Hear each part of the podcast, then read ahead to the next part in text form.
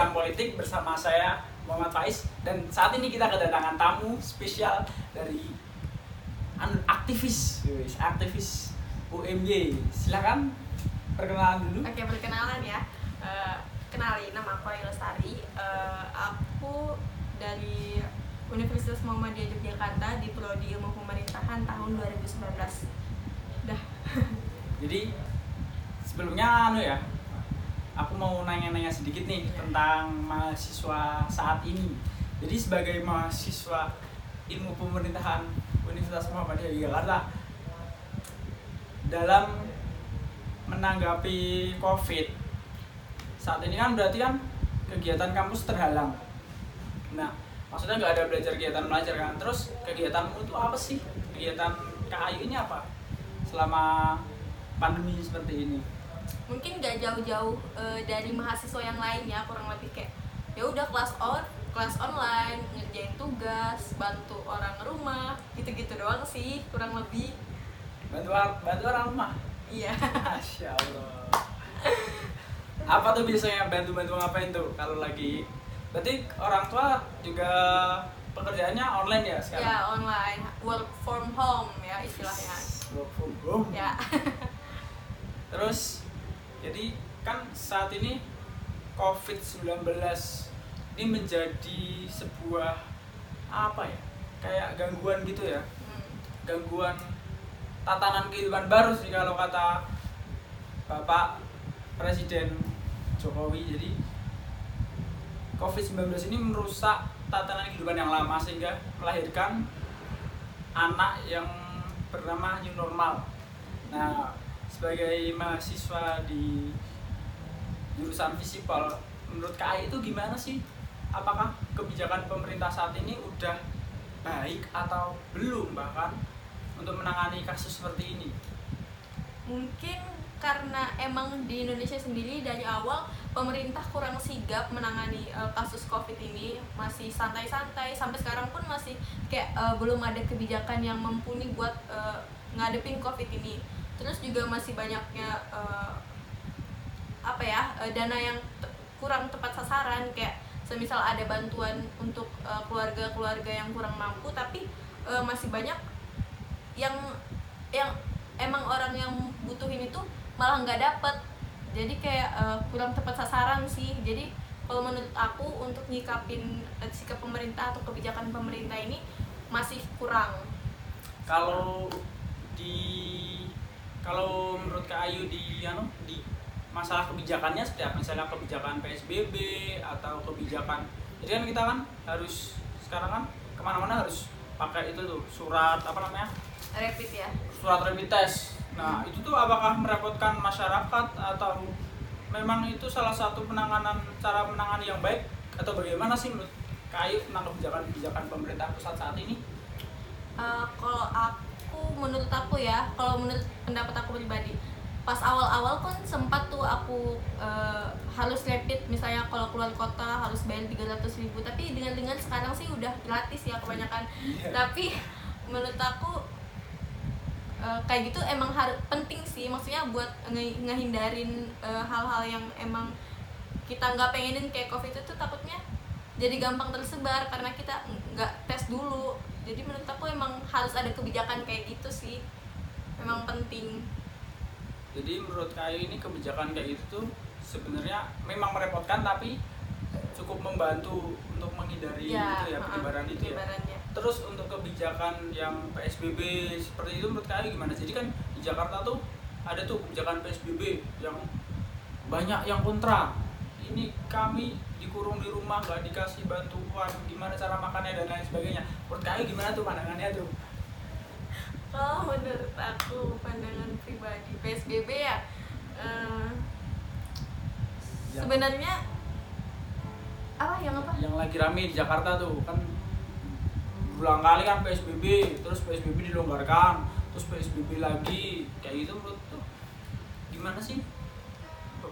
Sebenarnya pro dan kontra sih. Soalnya kalau dilihat-lihat pas PSBB itu masih banyak kayak kegiatan di luar. Jadi kayak percuma mau mau di stopin kegiatan di luar tapi masih ada orang-orang yang di luar. Jadi menurut aku kayak nggak ada gunanya sih. Malah kesian yang orang-orang emang penghasilannya uh, yang kayak jualan gitu-gitu malah kehambat. Jadi menurut aku yang kayak psbb tuh kurang ini sih kurang tepat. Iya aku setuju sih kalau itu. Soalnya kan kayak misalnya yang baru nih mahasiswa yang di Jakarta harusnya kan PSBB tapi ada demo. Ya kayak gitu. Itu kan jadi jatuhnya sia-sia ya iya kayak uh, bener jadi kayak cuman aturan apa itu gak jelas karena nggak nggak tepat gitu. Saat aturan ada eh yang lainnya masih ngeyel kayak gitu.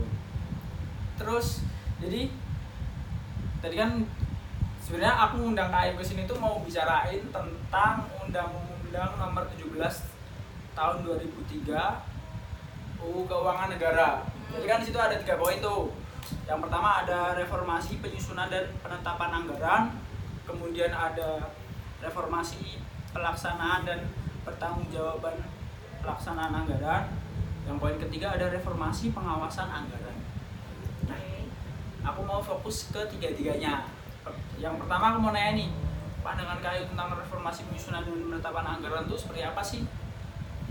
Itu tuh yang poin A tuh sebenarnya mau dijelas aku mau minta tolong dijelasin dulu kemudian pandangan ke Ayu gimana gitu penyusunan penetapan ya iya penyusunan dan penetapan anggaran kalau menurut aku sih penyusunan dan penetapan langsung aja ya yang di Indonesia sendiri soalnya oh, iya. aku langsung ngeliat fenomena di sana langsung okay. Uh, kalau menurut aku penyusunan dan penetapannya itu sebenarnya udah udah benar udah baik gitu bisa dibilang baik.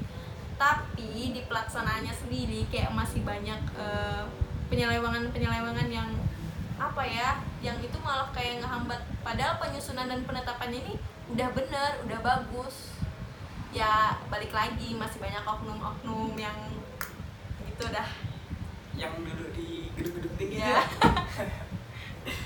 jadi kan tadi ada poin pertama itu berarti reformasi bisa dan penentuan anggaran menurut KAI udah bagus kan?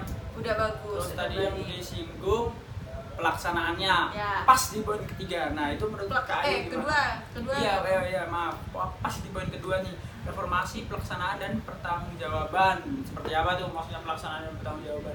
Nah pelaksanaannya ini biasanya kan masih banyak tuh kita ngeliat sendiri lah ya nggak usah kayak di periode ini aja kayak banyak banget kasus-kasus korupsi. Itu tuh udah kayak di pelaksananya tuh udah apa ya dek?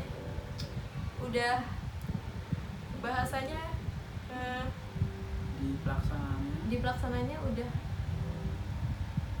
udah kurang udah udah jelek gitu loh karena dari oknum-oknum tadi.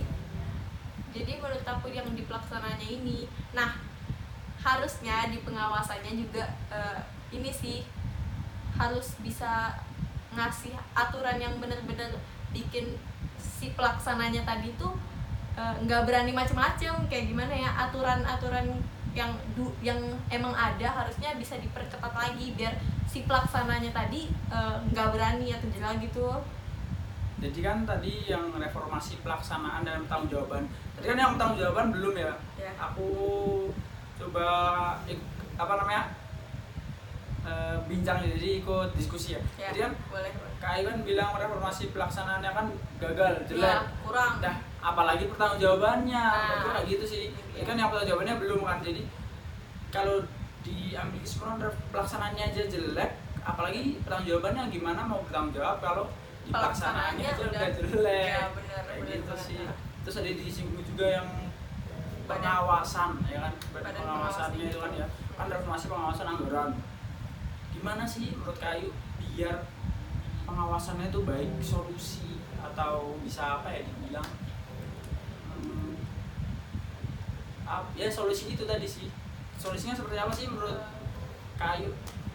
Kalau solusi mungkin untuk pengawasan balik lagi ke sumber daya manusianya. Karena ya emang harusnya itu dulu yang diperbaikin. Kayak kita nggak bisa uh, kayak gimana ya ngawasin orang-orang yang nggak bisa yang jumlahnya. Kan pejabat-pejabat kita tuh banyak. Jadi emang harusnya sebelum jadi pejabat itu kita emang disuper ketatin gitu entah pemilihannya apa uh, penaikan jabatannya. Jadi emang harus dari sumber daya manusianya dulu sih harus in, uh, berintegritas kayak gitu.